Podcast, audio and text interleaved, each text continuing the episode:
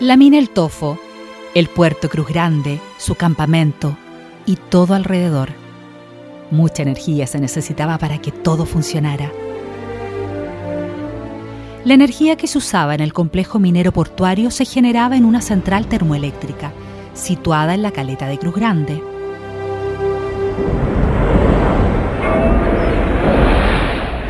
Esta planta era llamada Casa de Fuerza y se componía de cuatro calderas de 440 HP cada una. Dos de ellas estaban en trabajo permanente y las otras dos quedaban en reserva.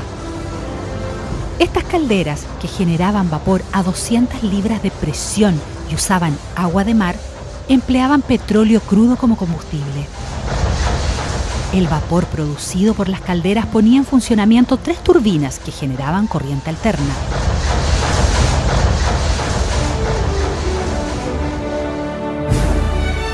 La corriente generada se distribuía en Cruz Grande en el muelle de carga y en el alumbrado, mientras que la corriente transformada en el tofo se distribuía en la mina, talleres, maestranza, planta de trituración, ferrocarril, palas eléctricas, campamento, etc.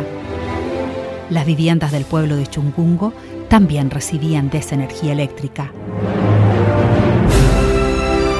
En la región donde todo comenzó, CMP y Mi Radio presentaron Memorias de Tierra Minera, una mirada a la minería regional desde Domeico hasta hoy.